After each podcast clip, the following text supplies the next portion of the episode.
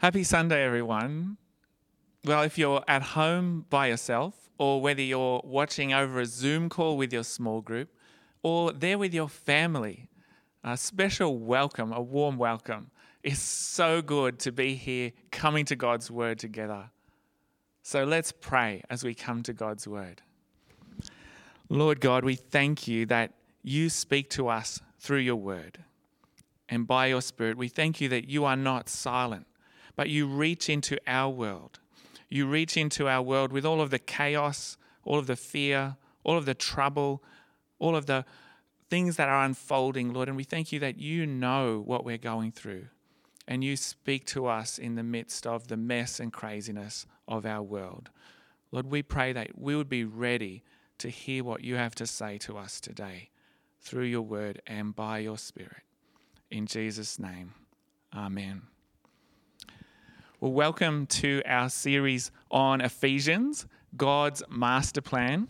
And I'm so excited about this series. I have to admit that Ephesians is one of my sentimental favorite books of the Bible. Now, I know the whole Bible is God's word. Ephesians uh, is, is a very special book to me, but the whole Bible is God's word. And 2 Timothy 3:16 and 17 says, All scripture is God breathed and is useful for teaching, rebuking, correcting, and training in righteousness, so that the person of God may be thoroughly equipped for every good work. And so, because all scripture, all the Bible is God breathed, I guess we really shouldn't have favorites. But if I did have to pick a favorite, Ephesians would be right up there. You know, I did my master's um, thesis in the book of Deuteronomy.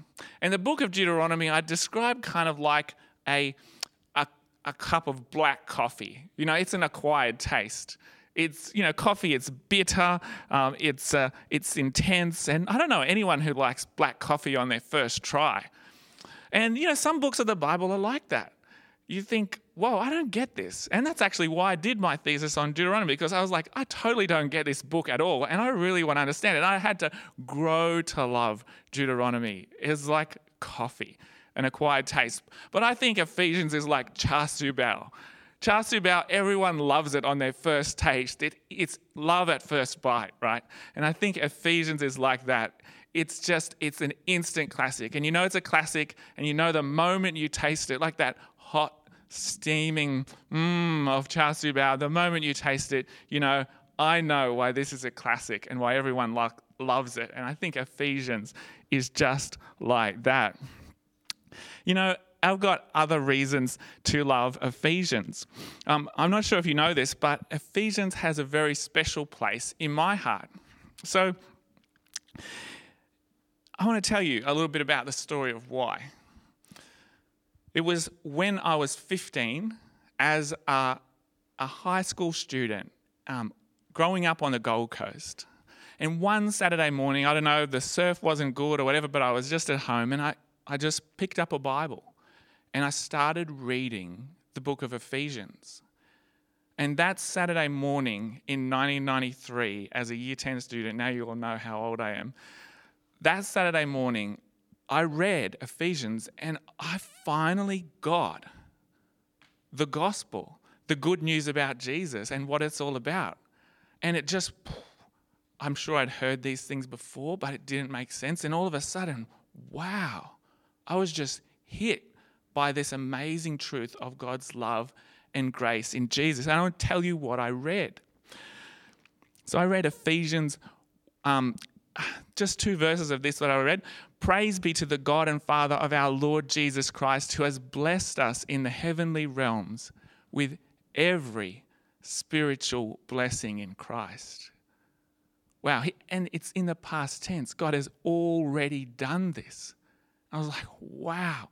I read in Ephesians 2, verse 8 For it is by grace you have been saved through faith, and this not from yourselves, it is the gift of God, not by works, so that no one can boast. And as I read through this whole book of Ephesians, God touched me and God spoke to my heart. And I, that's when I first came to understand the amazing truth of the gospel for myself. So I hope that as we go through Ephesians, you will understand that amazing truth of the gospel for yourself, that God will touch your heart and open your eyes to see this amazing, amazing love and grace of God that's just spoken so clearly in this book. So, to kick off our series in Ephesians today, I'm going to start to do two things. Firstly, I'm going to introduce the series. And secondly, I'm going to look at these first two verses just briefly. Have a look at these first two verses that open up the beginning of the book. So, firstly, let's introduce the series of Ephesians. I want to give you, besides my personal experience, uh, three reasons why I'm really excited about go, going through this book of Ephesians as a church. Um, and especially in this time of huge challenge, personal challenge, social challenge, and challenge for us as a church family that we're going through with COVID 19. So, three reasons.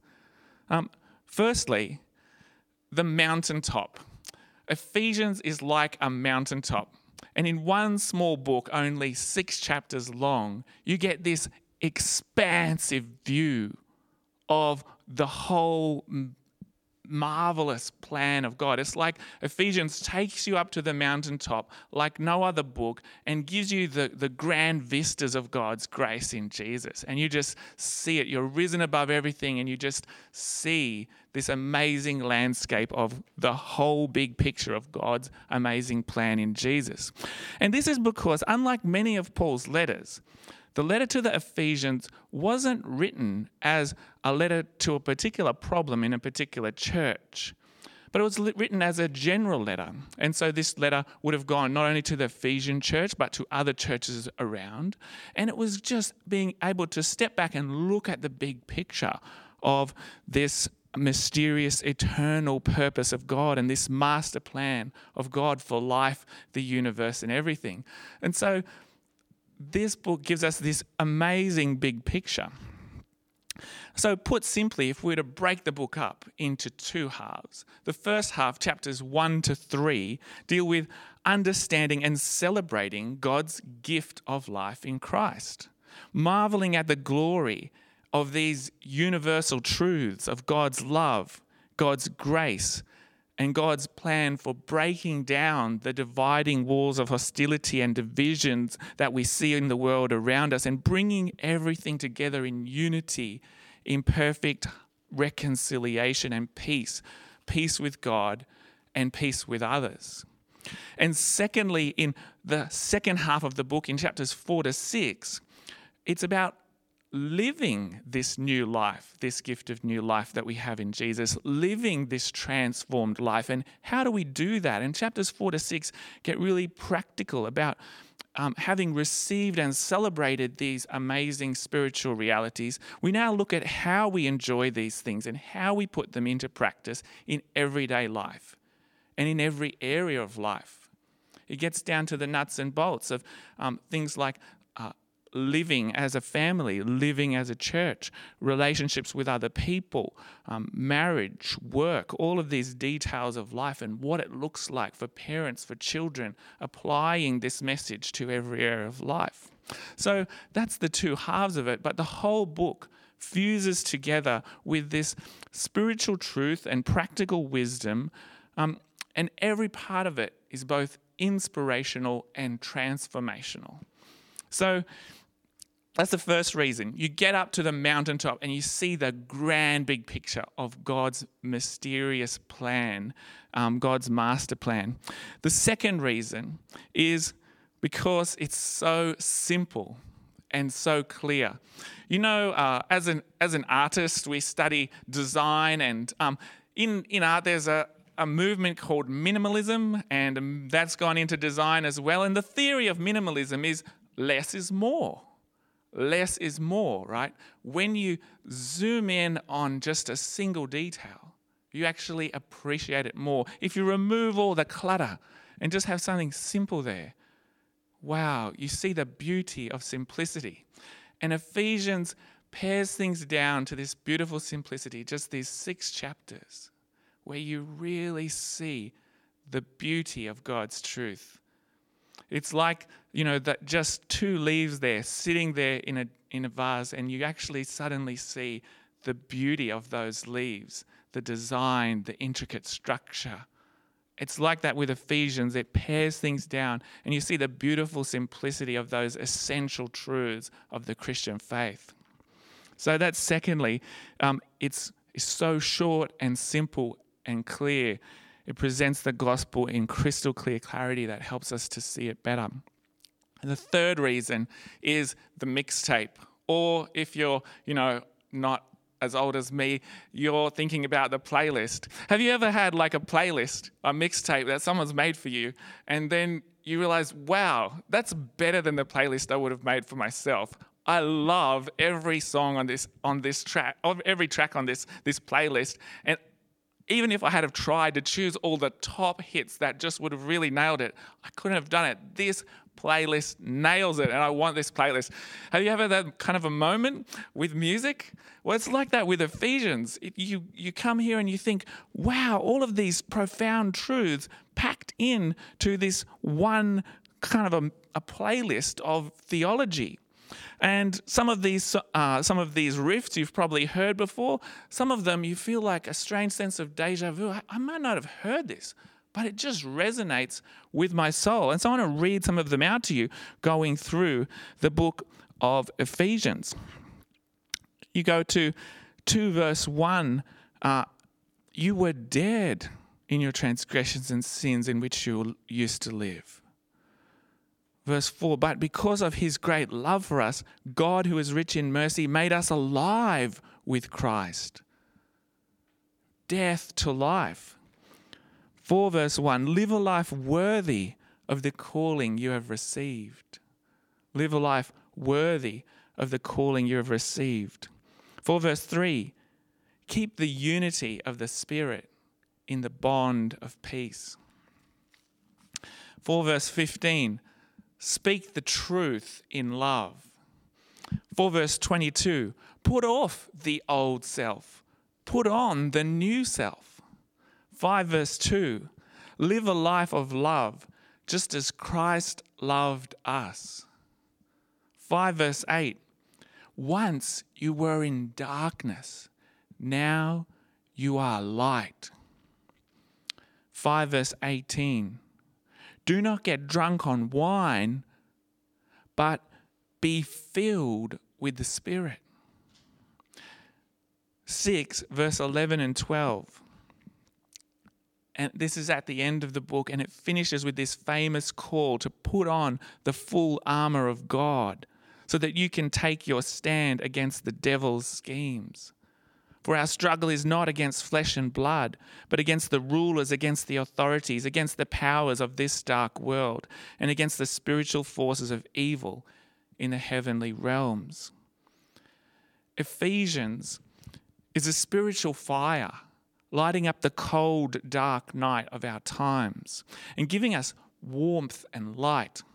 Ephesians is a spiritual manifesto and a manual of how to live the life of love, how to live a life transformed by the love of God, a life liberated from the dangerous traps and the lies of our society.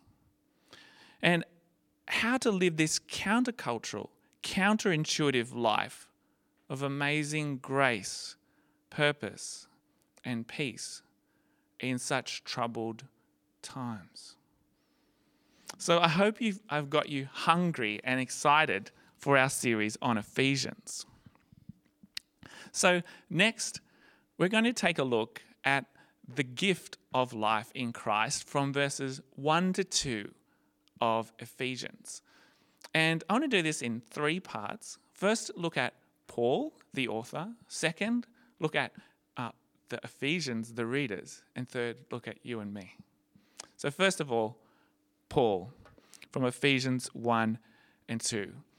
Uh, Ephesians 1 says, Paul, an apostle of Christ Jesus, by the will of God Paul, an apostle of Christ Jesus, by the will of God. Now, Paul, um, if you know, if you don't know Paul's story, he started out actually the last person on earth that you would ever think would have become a Christian.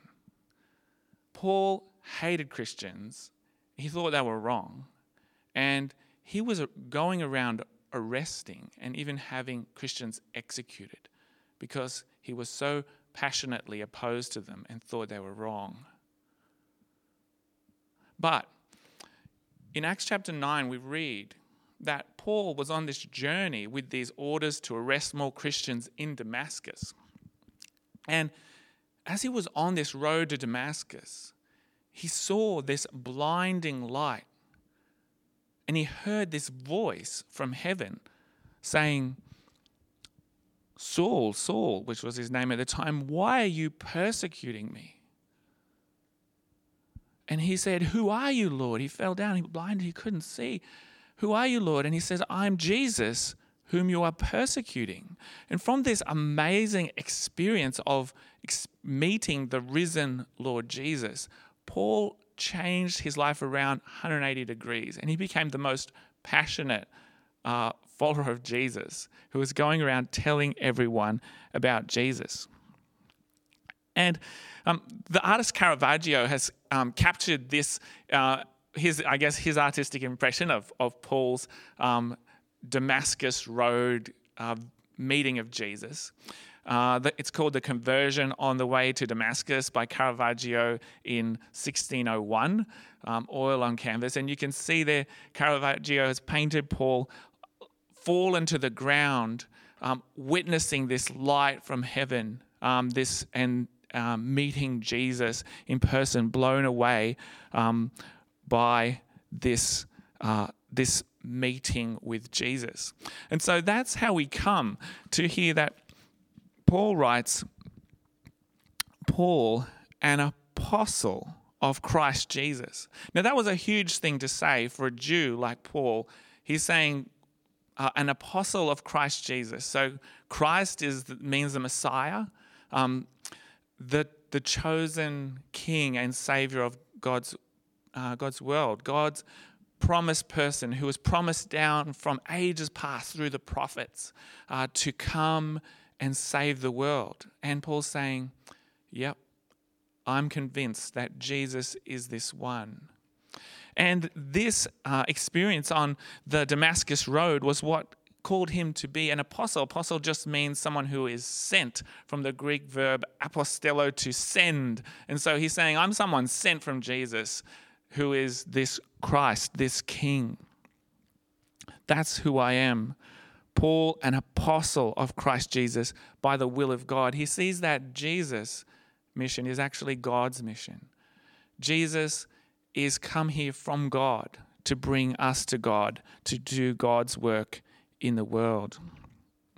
And so, as we come to this, we see that Paul is saying he has had his life completely turned around and he wants the Ephesians and us to have our lives completely turned around by Jesus. So let's go and look at the Ephesians now. The Ephesians. And what does Paul say to the Ephesians? He says, To God's holy people in Ephesus, the faithful in Christ Jesus. Now, if we look a bit of historical context on Ephesus, um, Paul went here on his um, missionary journeys. Um, he was going around telling everyone about Jesus. And if we zoom in here, you can see that Ephesus is in modern day Turkey, uh, across the sea from Greece.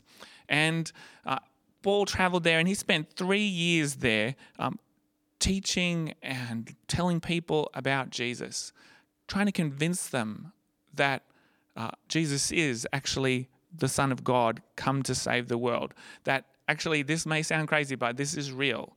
And lots of people come to know Christ in Ephesus. Now, Ephesus was the biggest city of that area.